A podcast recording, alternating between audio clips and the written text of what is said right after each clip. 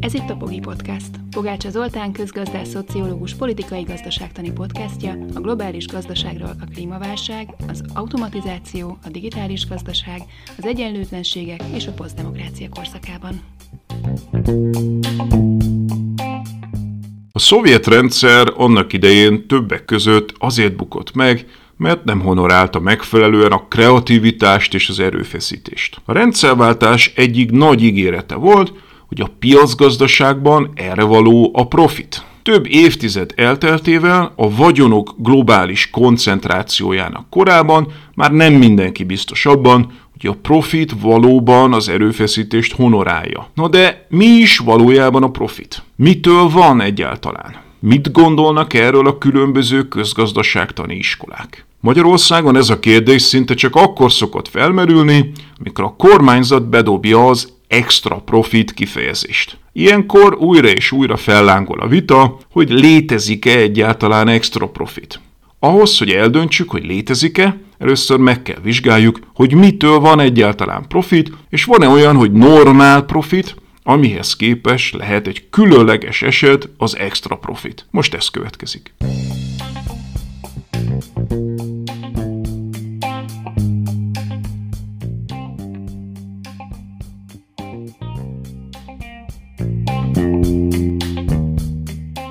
Közhely, hogy a piacgazdaságban a vállalkozás fő motivációja a profitszerzés. Az üzleti világot a nyeresség reménye mozgatja.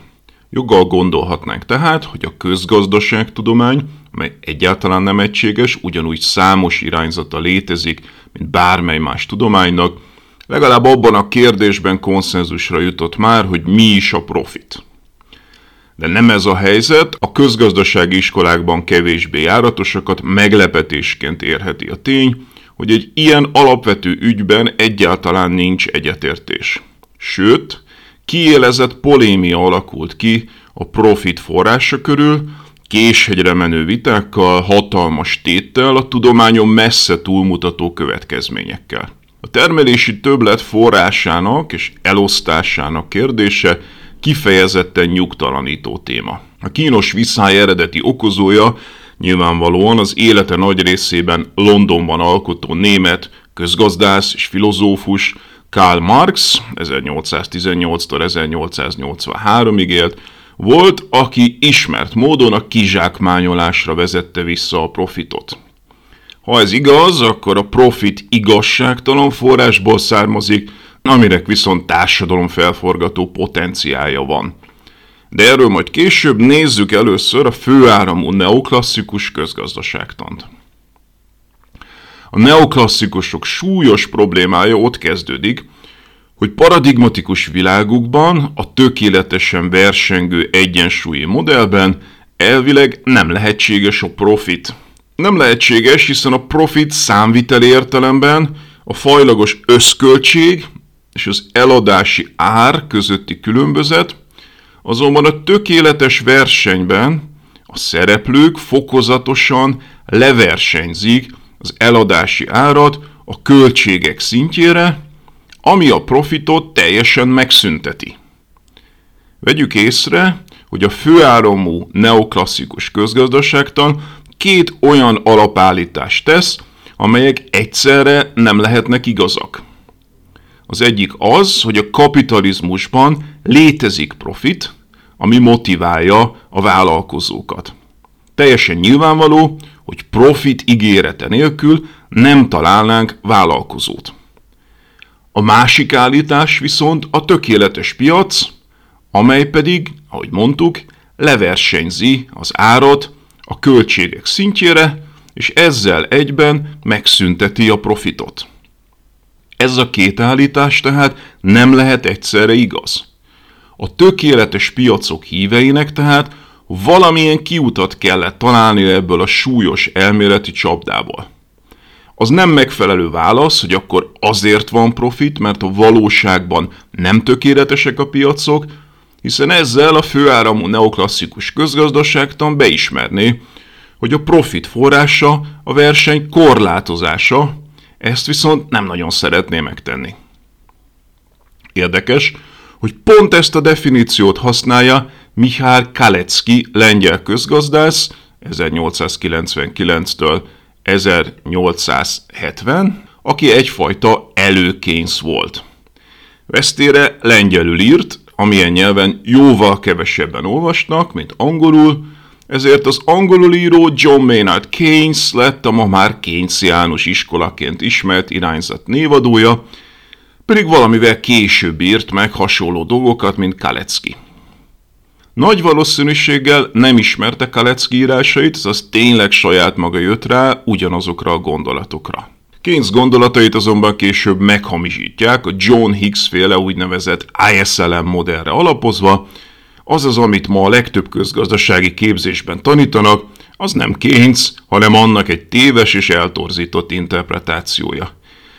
Keynes valódi gondolatait az úgynevezett post viszik tovább, akiket saját elmondásuk szerint nevezhetnénk akár kaleckiánusoknak is, mert Kalecki gondolataira legalább annyira építenek, mint Keynesre. Na de ennyi tudománytörténeti szétszálazás után lássuk, mit mond Kalecki. Azt mondja, hogy pontosan azért létezik mégiscsak profit, mert a valódi piacok nem tökéletes versenypiacok. Minél nagyobb egy cég piaci részesedése, annál nagyobb az úgynevezett ár meghatározó ereje. Míg a főáramú neoklasszikus közgazdaságtanban minden céget ár elfogadónak képzelünk el, addig Kalecki világosan látja, hogy a valóságban a nagyobb cégek magasabb árat szabhatnak meg, mert nagyobb a piaci erejük, a kisebbek pedig alacsonyabb árat, mert kisebb a piaci erejük. Kalecki amúgy markupnak hívja ezt a fajlagos összköltségre rápakolható összeget, ami meghatározza a profitot is. Tulajdonképpen ez adja a sokat emlegetett extra profit forrását is. Angolul windfall profitnak, azaz a szél által befújt, vagy másképpen az égből pottyant profitnak nevezik az ilyesmit, még az üzleti sajtóban is. Amikor valamilyen külső ok eredményeképpen éppen felmegy mondjuk az olajára, vagy akár a szállítmányozására, mint például a Covid utáni időszakban, akkor az olajcégeknek, illetve a tengeri konténerhajós multiknak empirikusan bizonyíthatóan akár többszörösére is emelkedhet a nyereségességük. Miért? Pontosan azért, mert nincs igazi piaci verseny. Ezek a piacok olyannyira oligopolisztikusak, hogy nem versenyzik le az árat akkor sem, ha a növekvő profitjukból ezt megtehetnék. Míg a fogyasztó magasabb árat fizet, azaz rosszabbul él, a cég viszont a magasabb árak miatt jelentősen magasabb profitot könyvelhet el, nyereségesebb, mint korábban.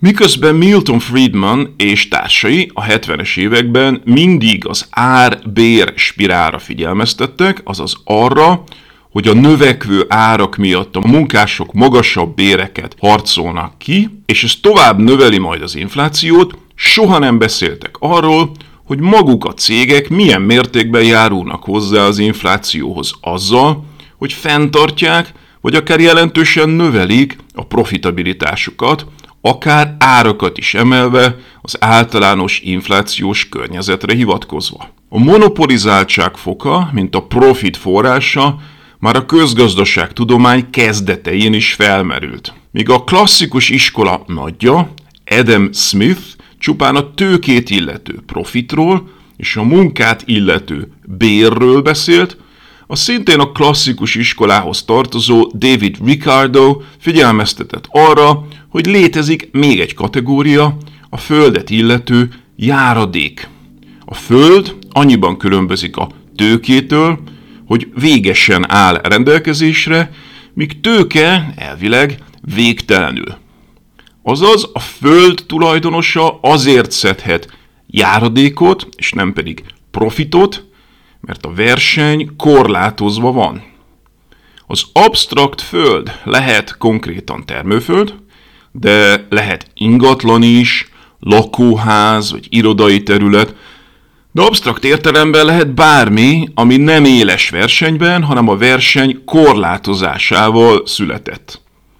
Ezért született meg a járadékvadászat kifejezés, amikor egy elvileg versenypiacon tevékenykedő szereplő valamilyen módon korlátozza ezt a versenyt, hogy járadékot szedhessen monopól pozíciójából.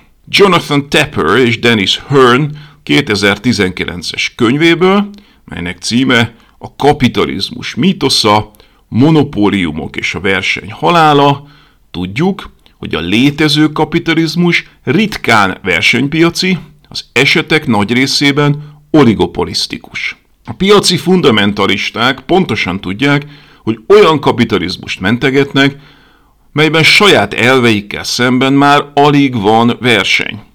A létező kapitalizmust monopóliumok és oligopóliumok által megvásárolt állam jellemzi.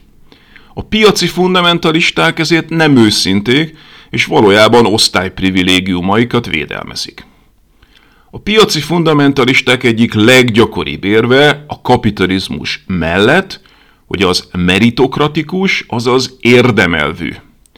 Ezt azzal támasztják alá, hogy a kapitalizmust az intenzív verseny jellemzi, amely rákényszeríti a cégeket a teljesítményre. Csak az maradhat életben, aki jó vállalkozó, kitűnő a terméke, innovál, és általában véve kiszolgálja a vevők igényeit.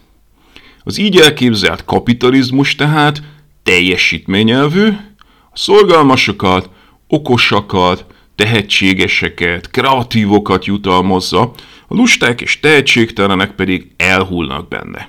Van egy nagyon nagy baj ezzel a világképpel, már rég nem igaz. Tepper és Hearn könyve a kapitalizmusnak erről a ténylegesen létező valóságáról szól. A szerzők felmérésekre, kutatásokra, tényekre, adatokra alapozva mutatják be, hogy a kapitalizmus megszűnt kompetitív lenni. A legtöbb iparágban alig egy-két szereplő határozza meg a piacot. Lássunk néhány közismert példát, melyeket a könyv is idéz. A kólák esetében a Coca-Cola és a Pepsi duója. A gyors postáknál a UPS és a FedEx szinte mindent visz. Négy légitársaság uralja az amerikai légteret, ráadásul mindegyiknek megvannak az erődítmény repülőtereik, azaz konkrét utakon a verseny még ennél is kisebb. A bankkártyáknál a Visa és a Mastercard párosa. Az Android és az iOS uralják a mobil operációs rendszerek 98%-át. Moody's és a Standard Poor duopólium a hitelminősítőknél. Öt pénzügyi holdingnál van az összes amerikai banki eszköz fele. Az európai bankrendszerek még ennél is sokkal koncentráltabbak. Az amerikai háztartások 75%-ának nincs választási lehetősége nagysebességű internetszolgáltató tekintetében. A Google szolgáltatja az internetes keresések 90%-át. A Facebooknak 80%-os súlya a social network szolgáltatók területén. A két fenti cég együtt olyannyira dominálja a digitális hirdetési piacot, hogy ellehetetlenítik a hirdetésekre építő online sajtó modelljét. A kábel TV társaságok szinte mindenhol helyi monopóliumok. A sor végtelenül folytatható, mindenki saját tapasztalatából ismeri ezt a jelenséget. A fenti példák általános trendet illusztrálnak. Az Economist 1997 és 2012 közötti kutatásából kiderül, hogy az amerikai iparágak kétharmada oligopolisztikus, azaz egy pár cég uralja. A könyvben idézett tudományos kutatások szerint a nyílt részvénytársaságok száma a 70-es évek óta megfeleződött, miközben új iparágak jöttek létre szép számmal. A felvásárlások eredményeképpen egyre nagyobb vállalatok jönnek létre. Még 1995-ben a 100 legnagyobb cég a teljes profit 53%-át realizálta, addig 2015-re ez elképesztő módon 84%-ra nőtt. Mindez azt jelenti, hogy egy-egy iparágra nem jut több, mint egy-két nagy vállalat. Az egymással intenzíven versenyző kis családi cégek Adam Smith által megálmodott világa már rég nem létezik. Az üzletemberek tudják. Warren Buffett, a világ leggazdagabb befektetője, mindig olyan cégeket igyekszik venni, amelyek ügyesen kizárják a versenytársaikat.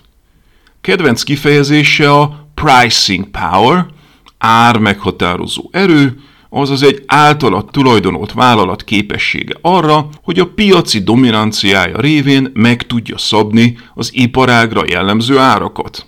Peter Thiel, a PayPal, LinkedIn, Facebook befektetője nyíltan egyértelművé is teszi, a verseny tankönyvi gondolata túlértékelt, a kapitalizmus valójában a monopóliumról szól, ekkor tud magasan árazni a cég.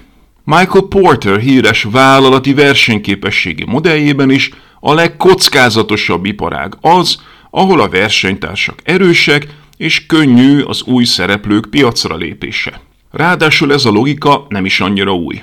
Monopóliumra törekedtek már Amerika nagy gazdasági fellendülésének úgynevezett rablóbárói is. Vanderbilt, Rockefeller vagy Carnegie monopolisztikus helyzeteket lobbiztak ki maguknak, és ugyanúgy extrém módon dominálták saját iparágaikat, mint a maiak, és ezeket a történeteket a könyv részletesen le is írja. Éppen ezért is nevezi őket az amerikai köznyelv rablóbáróknak, amely megnevezés a középkori német utonálló földesurakra vezethető vissza, akik fizetség nélkül nem engedték tovább az utasokat, akiknek nem volt más választásuk, mint azt megfizetni. Úgy is lehetne fogalmazni, hogy járadékot szedtek, és nem pedig profitot. A verseny hiánya káros. A már említett lengyel közgazdász Mihály Kalecki ki is mondja, a verseny hasznos kiinduló hipotézise egy tudományos paradigmának, ám a valódi világ szempontjából nem több, mint mítosz. A valódi cégek árazását és nyereségességét pont az határozza meg, hogy milyen mértékben lesznek képesek monopóliumokká válni. A Tepper és Hearn könyvében idézett empirikus kutatások is visszaigazolják, a valóságban minél koncentráltabb egy iparág, annál magasabb a profit, és annál jobban teljesítenek a részvények. Nem akkor tehát, amikor intenzívebb a verseny, ahogy azt a piaci fundamentalizmus sugalná. A versenytársak nélküli cégnek ugyanis nagyobb az ár meghatározó ereje.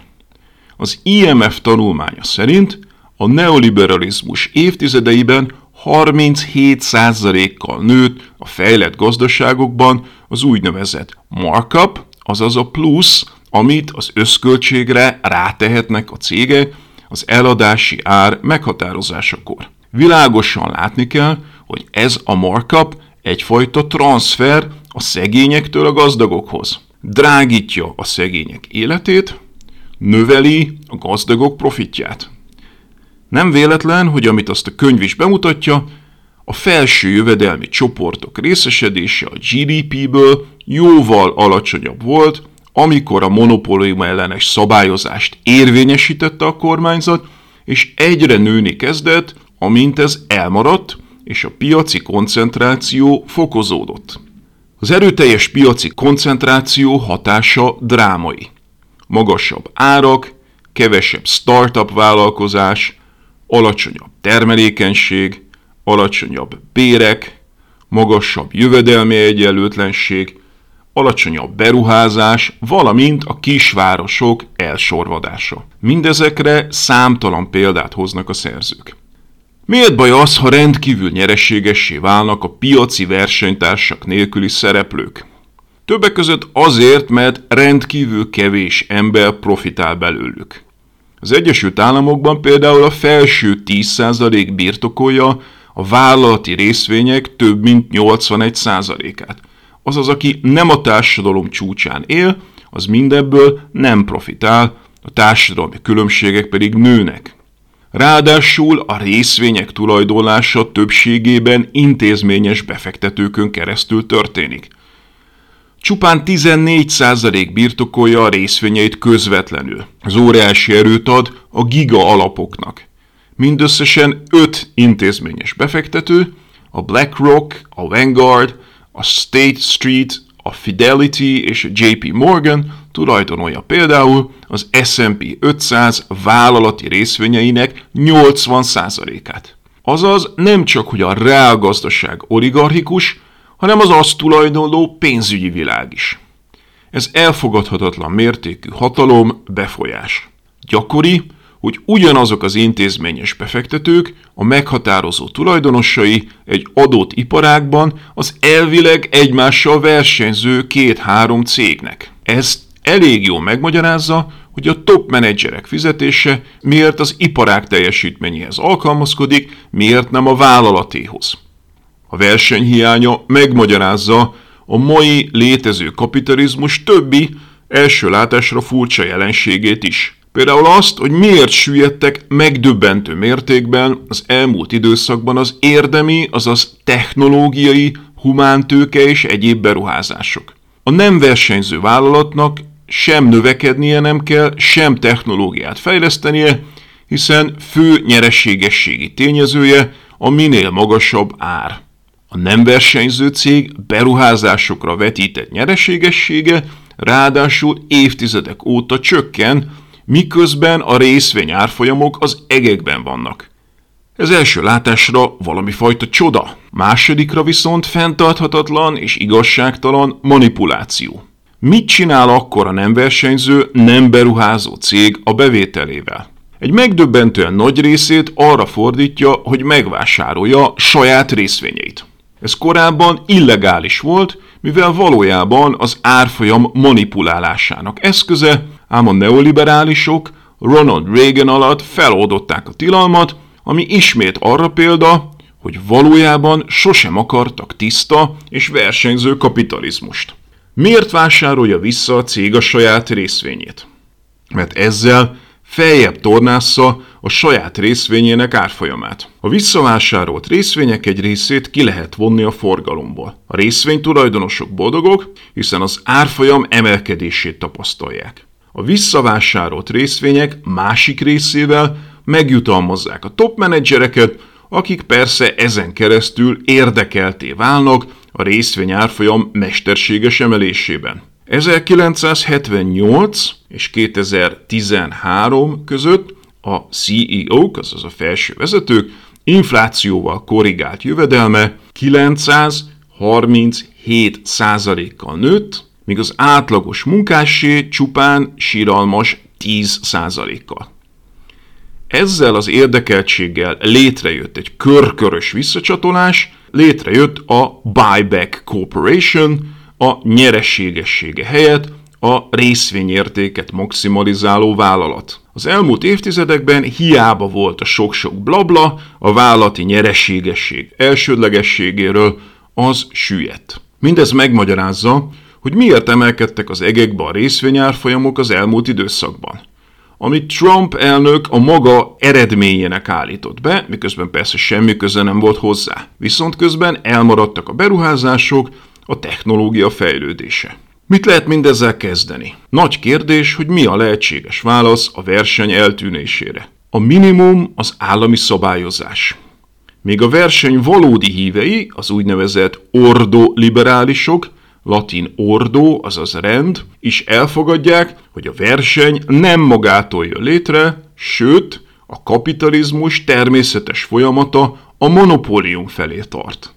Ezért erős államra van szükség, amely szabályozással hoz létre versenyt. Azaz Polányi Károly híres mondásának megfelelően a kapitalizmus nem magától jött létre, azt meg kellett teremteni állami eszközökkel. Gazdasági társaságokról, pénzügyi rendszerről, szerződéses fegyelemről, kartellek tilalmáról szóló törvényekkel, amelyeket az állam tartat be hatalmi monopóliumán keresztül. Ám a piaci fundamentalisták olyannyira gyűlölik az államot, hogy még annak a versenybiztosító, szabályozó hatalmát is elutasítják. A Chicagói Egyetem olyan neoliberális közgazdászainak, mint Milton Friedman vagy George Stigler, köszönhetjük azt a mai állapotot, amelyben a dereguláció miatt eltűnt az érdemi verseny.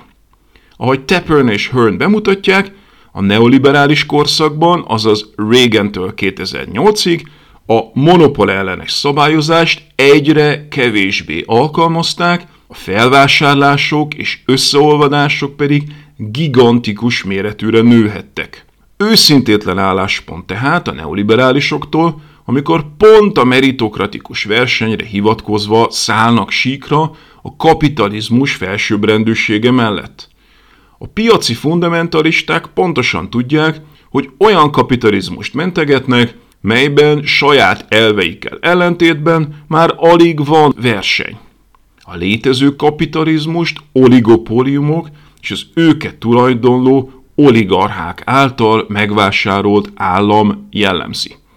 A piaci fundamentalisták mantrája hamis, valójában osztályprivilégiumaikat védelmezik, hiszen ha nincs verseny, akkor azok maradnak gazdagok, befolyásosak, akik már eleve azok. Elzárul az alulról betörés esélye. Komoly kérdés persze, hogy elégséges-e az ordoliberálisok szabályozó akarata. Véletlene az, hogy az elmúlt évtizedekben az ilyen szabályozás nem jött létre, sőt, egyre inkább a dereguláció terjedt el. Hozzátehetjük nem csak a versenypolitika területén, hanem a környezeti, szociális és munkajogi szabályozás területén is. Alig ha véletlen, ennek oka egyrészt a fogjulejtett állam, azaz a politikusok, nagyvállalat és oligarha kampányfinanszírozása. Azaz, alig ha lesz hathatós versenyszabályozás a politikai kampányfinanszírozás megtisztítása nélkül. Tepper és Hearn idéznek például egy kutatást, mely szerint minden lobbizásra költött egy dollár után 220 dollárnyi adókedvezményt érnek el a cégek.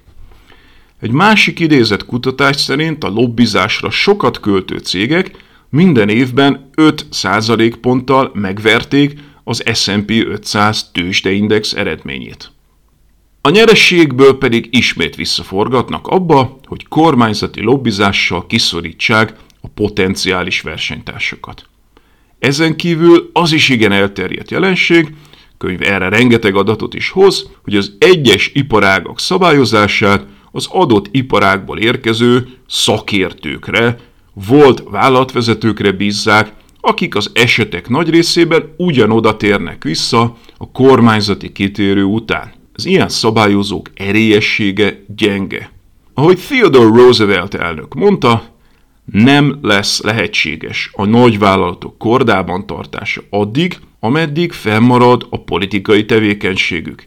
Ennek betiltása nem lesz rövid vagy egyszerű feladat, de lehetséges. A neoliberalizmus olyan profétái, mint Friedrich Hayek és Milton Friedman úgy érveltek, hogy a piaci versenyre van szükség ahhoz, hogy elkerüljük az elnyomást. Világosan látni kell, hogy követőik ezzel szemben intézményesítették a nagyvállalati szektor által fogjulejtett államot, amely korlátozza a demokráciát. Azaz a neoliberalizmus több piacról, meritokratikus versenyről prédikált, miközben az uralkodó osztály érdeket szolgálta. Nagyvállalatok megregulázásához persze kellene hozzáértő választói közeg is, aki ezt a folyamatot támogatja. Ehhez pedig jóléti állam kell, amely tanult középosztályt hoz létre. Magyarul, aki igazi piaci versenyt akar, annak sokkal messzebb kell mennie az ordoliberalizmus szabályozó akaratánál, ami ráadásul a nagyvállalatok hatékony lobbizása mellett meg sem valósul messzebb kell mennie egészen a politikai gazdaságtanig. És ha már a politikánál tartunk, érdemes megemlíteni a legproblematikusabb duopóliumot, a republikánus és a demokrata párt minden más politikai erőt kizáró karteljét. Sok a verseny, vagy kevés? Érdekes módon sokszor a baloldaliak azzal kritizálják a kapitalizmust, hogy túl sok a verseny, a rendszer mindent versenyé tesz. A munkavállalói oldalon ez tényleg igaz. Ahogy már említettük, a nagy cégek száma folyamatosan csökkent, az egyre kisebb számú cég alkuereje pedig ebből adódóan jelentősen nőtt a munkapiacon a munkakeresőkkel szemben. De már az iskolákban is egyre intenzívebb a bejutási verseny, egyre fiatalabb korban vannak megversenyeztetve a diákok. Ezután a munkapiacon is igen nagy a verseny. Azonban ez a verseny sem fair. A családi örökség, a kapcsolatok, a szociális, kulturális, szimbolikus tőke szinte mindent eldöntenek, ha újraelosztásból nem társul hozzájuk egyelően jó iskolarendszer, képzés, egészségügy. A diákok, munkavállalók által átélt stressz tehát csak részben az intenzív verseny eredménye, nagy részt inkább annak unfair jellege okozza. A munka vállalói oldal által érzékelt verseny azonban elfedi azt a fejleményt, hogy a vállalatok közt gyakorlatilag megszűnt a verseny. Ideje, hogy észrevegyük, a kompetíció ideológiáját a kapitalizmus a tőke oldalán léptékekkel kevésbé érvényesíti, mint a munka oldalán. A profit forrásának további magyarázatai. A profit forrásának meghatározására tett újabb megoldási kísérletet Frank Knight 1885-től 1972-ig Chicagói közgazdász, szerinte a profit egyfajta prémium az üzleti élet bizonytalanságának vállalásáért. Knight megkülönbözteti a kockázatot és a bizonytalanságot. Meglátása szerint, ha egy esemény, ha nem is biztos, de előre látható, akkor azt kockázatként kezelhetjük. Egy ilyen kockázat által okozott potenciális veszteség azonban előre jelezhető, Azaz figyelembe lehet venni a termelés költségeinek tervezésekor lefedezhető. Egy példa erre az árfolyam változás kockázata, amelyet elvileg minden vállalkozó ugyanúgy lefedezhet forward ügyletekkel vagy opciókkal. A profit tehát nem lehet az előrelátható, de nem biztos események, azaz a kockázat vállalásának honoráriuma, csak is az előre nem látható ki. Ezeket Knight bizonytalanságnak nevezi. A profit Knight álláspontja szerint ezen bizonytalanságok vállalásának költsége. Viszont ez így egyfajta véletlen. Ha szerencsénk van, keletkezik nyereség, ha viszont beüt egy előre nem látható esemény, akkor nem keletkezik. Knight elméletének gyengessége azonban nyilvánvaló. Ha ugyanakkor eséllyel adódna egy vállalkozónak profitja, mint vesztesége, ez nem motiválna olyan tömegesen vállalkozásra, ahogy ez a valódi világban történik. A profit a tulajdonost a valóságban nem meglepetésként éri, hanem bizonyos hozamot elvár, profitot maximalizál. A kapitalizmus nem valami fajta abszurd szerencsejáték, már pedig ha Knight elmélete stimmelne, akkor a kapitalizmus nem lenne több, mint egyfajta kaszinó. Egy vállalkozót nehezen fogunk meggyőzni arról, hogy az ő profitja a szerencséből adódik. Egy újabb szerző, József Schumpeter, 1883-tól 1950-ig, a szintén piacpárti osztrák iskola tagja azzal az alternatívával állt elő, hogy a profit az innováció díja. Aki hamarabb vezet be újítást, az nyerességre tehet szert a versenytársaihoz képest. Ez azonban szintén nem túlságosan meggyőző megoldás. Egyrészt ez a fajta szupernormális profit egyfajta monopolisztikus járadék, azaz a versenyhelyzet korlátozásából jön létre. Addig áll fenn, ameddig az adott innováció, az új technológia el nem terjed a piacon a versenytársak között. Még komolyabb hiányossága Schumpeter elméletének, hogy nem magyarázza meg, honnan származik a többi, nem innovatív piaci szereplő normál profitja. Ráadásul mindez azt feltételezi, hogy a profit a vállalkozó tevékenységének díjazása. A vállalat irányítása azonban elválhat annak tulajdonlásától. A kezdetekben még nem így volt, Adam Smith még tipikusan családi vállalkozásokról beszél, Ma azonban részvénytársaságok, sőt, globális nagyvállalatok dominálják a kapitalizmust. A nyersanyagokból a késztermékig terjedő folyamatot, sőt az új piaci kombinációk felfedezését is egy családi vállalkozást meghaladó cégben piackutatók, technikusok és fejlesztő mérnökök végzik, de nem profitért, hanem munkabérért. Ezzel szemben a tulajdonos mindenfajta innovációs vagy vállalatirányítási tevékenység nélkül profithoz juthat. Átélheti amúgy ezt bárki, aki akár mekkora összegét részvényt vásárol egy nagyvállalatban, azaz ha apró részben, de tulajdonossá válik, és bármi fajta vállalatirányítási tevékenység vagy innováció nélkül profitot realizál. Ludwig von Mises 1881-től 1973-ig az osztrák iskola dojenje úgy látta, hogy a profit eredete egyfajta arbitrás. A vállalkozó olcsón vesz, drágán ad el, azaz learatja ugyanazon termék két ára közötti különbséget. Mindezt a közgazdasági szakirodalom francia eredetű szóval arbitrásnak nevezi, és fontos szerepet tulajdonít neki a piaci ára kialakításában, egységesedésében. Von Mises ezzel ugyan megmagyarázza a kereskedő nyereségességét, amely azonban továbbra is egy nem egyensúlyi és egyáltalán nem versenyen alapuló profit, hiszen könnyen közbevethető, hogy a főáramú neoklasszikus közgazdaságtan már említett egyensúlyi, tökéletesen versengő modelljében nincsenek különböző árak, így nincs lehetőség arbitrásra sem. Még nagyobb hiányosság, hogy von Mises nem ad magyarázatot a termelő cégek profitjára, csak a kereskedőkére. A kereskedő cégek ugyanis csak azt adják tovább, amit valaki más már előállított.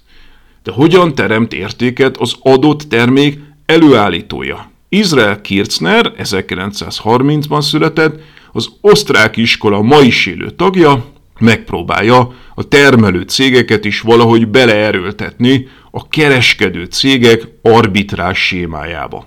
Azt próbálja meg bemutatni, hogy a termelő cég tulajdonképpen olcsón vesz alapanyagokat a piacon, és drágán adja el a végterméket. Kirchner szerint tehát tulajdonképpen minden profit arbitrás. Ez a megközelítés azonban elmossa a különbséget a kereskedő cég és a termelő között. A kereskedő ugyanis ugyanannak a terméknek az egyik piacán vesz olcsón, és ugyanannak a terméknek a valamilyen okból, mondjuk földrajzilag különálló másik piacán ad el drágán. A termelő cég azonban nyilvánvalóan valami egészen más csinál, mint egy kereskedő. A nyersanyagok piacán vásárol, és a késztermékek piacán, azaz egy teljesen más piacon ad el. Gondoljunk csak bele, ha Kirchner elmegy egy étterembe, és kér egy székekáposztát, akkor nem egy fej nyers káposztát hoznak ki neki, némi nyers hús és poralakú paprika kíséretében. Kirchner elképzelése az arbitrás fogalmának olyan kiterjesztése lenne, ami kiüresítené magát a fogalmat. A végtermék ugyanis nem azonos a nyersanyagok halmazával. Ha ez így lenne, akkor nem szükségeltetne hozzá megmunkálás, feldolgozás, termelési lánc, a foglalkoztatottak munkája. Ráadásul továbbra is felmarad a probléma, tökéletesen versenyző piacon ilyen arbitrás profit nem lenne érvényesíthető, hiszen a sok szereplő leversenyezni a késztermék eladási árát a nyersanyagok összköltségének szintjére. Azaz Kirchner profitja ismét csak monopól profit.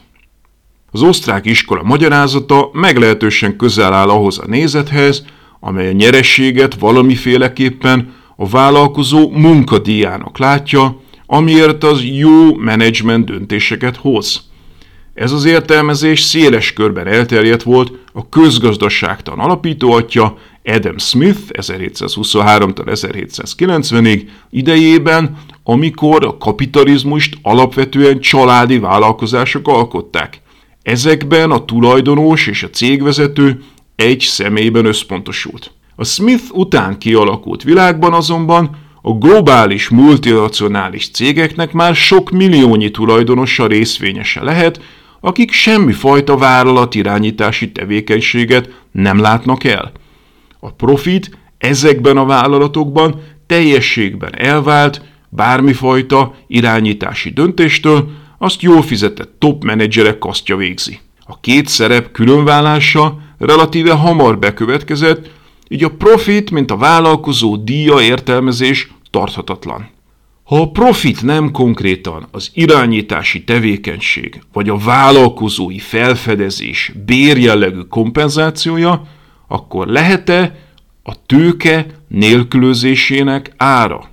Amíg kölcsönadom valakinek a tőkém, addig nem tudom saját céljaimra használni, érthető tehát, hogy használati díjat kérek érte. Ez azonban az összes érvelés közül talán a leggyengébb.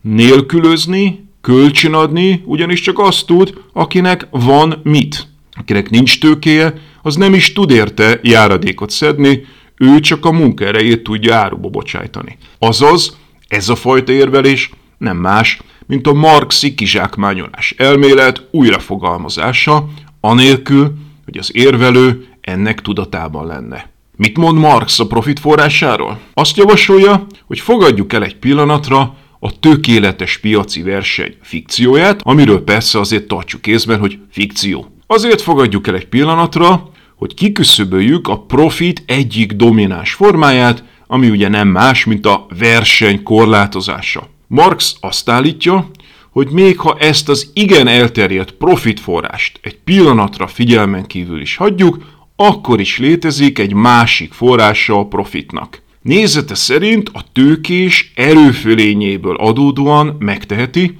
hogy többet dolgoztatja a munkást, mint amennyit munkaerejének bérbevételéért fizet, és nyereségessége ebből a nem túl korrekt eljárásból adódik. A munkaszerződés ugyanis az egyetlen olyan adásvétel a gazdaságban, ahol a foglalkoztató havi munkabérért nem egy előre megállapított mennyiségű terméket vagy szolgáltatást vásárol meg, hanem a foglalkoztatott munka idejét. Ha nem így lenne, akkor nem foglalkoztatottként szerződne vele, hanem beszállítóként. Mivel pedig a munkaidőbe több és kevesebb termelés is belezsúfolható, a foglalkoztatónak nyilván az az érdeke, hogy adott munkabérért minél többet termeltessen. Erőfölénye pedig azért van, mert még a munkásnak felkopna az álla, ha nem dolgozna, a tőkés folyamatosan válogathat a rendelkezésre álló munkanélküliek tömegéből. Nem mellesleg Marx szerint pontosan emiatt is nem valódi cél a munkanélküliség visszaszorítása, hiszen a munkanélküliek tömege alkotja, ahogy ő fogalmaz, a kapitalizmus tartalékos hadseregét. A főáramú neoklasszikus közgazdaságtan szerint a munka mindig önkéntes döntés, lemondás a szabadidőről, jövedelem érdekében. A legtöbb ténylegesen dolgozó azonban tudja, hogy ez nem így van, a munka az esetek többségében megélhetési kényszer. Amennyiben Marxnak van igaza, abból egy súlyos morális következmény is adódik. A profit etikátlan. Ezért igyekeztek sokan alternatív magyarázatokkal előállni. Mint láttuk, a Ricardo után következő úgynevezett neoklasszikus közgazdaságtannak nincs egységes profit magyarázata. Abban nagyjából egyetértenek, hogy a profitot vagy a tőkés jutalmának, vagy valamilyen formában a tőke értékteremtésének tudják be. Tőke alatt egyszer értették a befektetett pénzt, illetve annak későbbi megtestesülését a termelési folyamatban, azaz a legkülönbözőbb gépeket, eszközöket.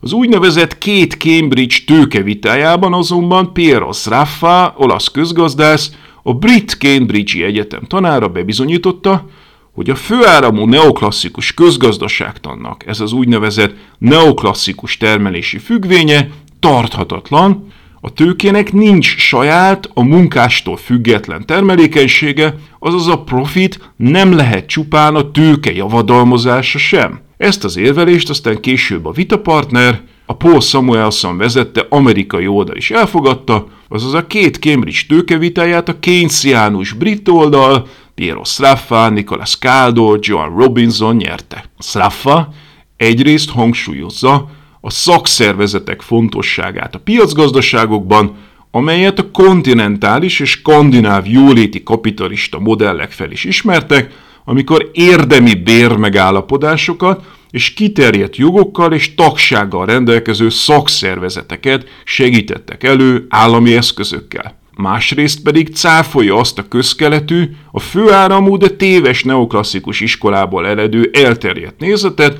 hogy a béreket a foglalkoztatottak képességei, termelékenysége, munka morálja határozna meg egyedüliként, és ne lenne köze ahhoz annak, hogy milyen típusú tőkét, azaz például magas vagy alacsony hozzáadott értékű termelési folyamatot, technológiát, gépeket adnak az alkalmazottak kezébe. A két termelési tényező termelékenysége csak is együtt értelmezhető. Szráfa logikai levezetését egyébként igazolta Thomas Piketty 1971-től, francia közgazdász, nem régen megjelent és óriási visszhangot kiváltó könyve.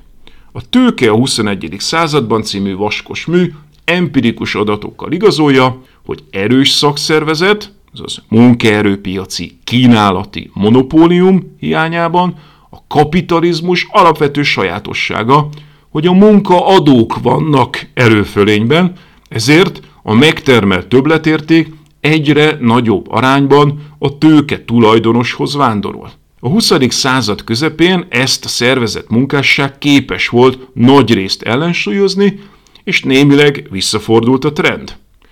Hasonlót állít John Kenneth Galbraith 1908-tól 2006-ig, kanadai-amerikai közgazdász is, aki a tőke és a szakszervezetek egymással szemben álló erőinek egyensúlyában látta a kapitalizmus stabilitásának zálogát. A 70-es évektől a neoliberális fordulat beköszöntével azonban ismét visszájára fordult a helyzet. Piketty adatai szemléltetik, hogy a visszaszorított szakszervezetek képtelenek voltak ellensúlyt képezni, és a világ vezető gazdaságaiban ismét a tőke javára változott a megtermelt többlet felosztása, azaz egyben a munkavállalók kárára. A főáramú neoklasszikus közgazdaságtan nem ismer olyan profitelméletet, amely ne valami fajta monopóliumra épülne. Bármennyire is furcsán hangzik, de ha tökéletes a piac, nincs profit. Összegezzük tehát az eddigieket, a főáramú neoklasszikus közgazdaságtan nem ismer olyan profitelméletet, ami ne valami fajta monopóliumra épülne. Bármennyire is furcsán hangzik a hétköznapi kapitalizmus narratívájának fényében, de ha tökéletes a piac, nincs profit. Ha viszont van profit, akkor nem tökéletes a piac.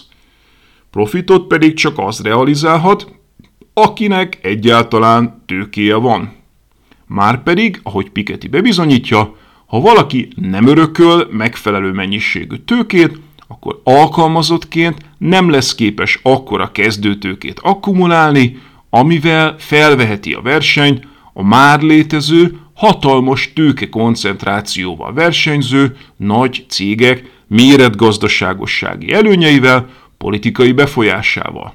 A helyzet úgy áll tehát, hogy azok a közgazdasági elméletek, amelyek még nem nyertek cáfolatot, nem objektív piaci versenyben eldőlő mennyiségként, vagy valami fajta tevékenység, vagy lemondás megérdemel díjaként értelmezik a profitot, hanem egyrészt monopolisztikus helyzetből adódónak, másrészt a megtermelt többletérték elosztásáról szóló munkahelyi bérharc eredményének.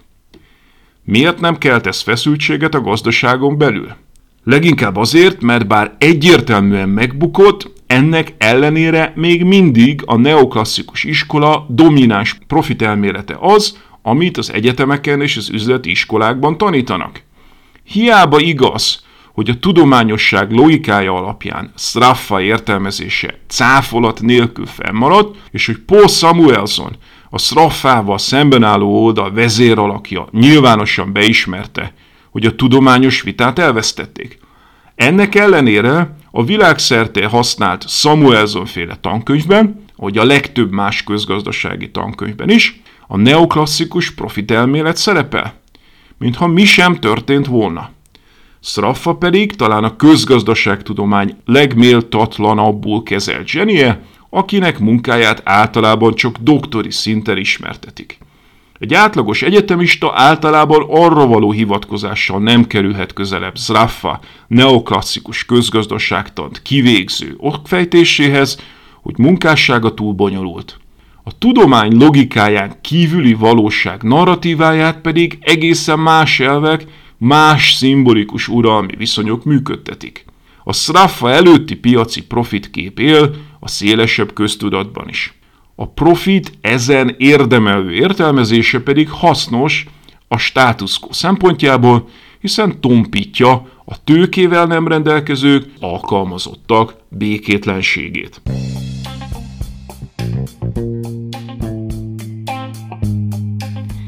Volt ma a Pogi Podcast.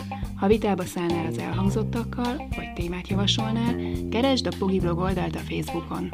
Ha támogatnád a podcastot, azt a www.patreon.com per Pogi Podcast oldalon teheted meg. Köszönjük! Ez a műsor a Béton közösség tagja.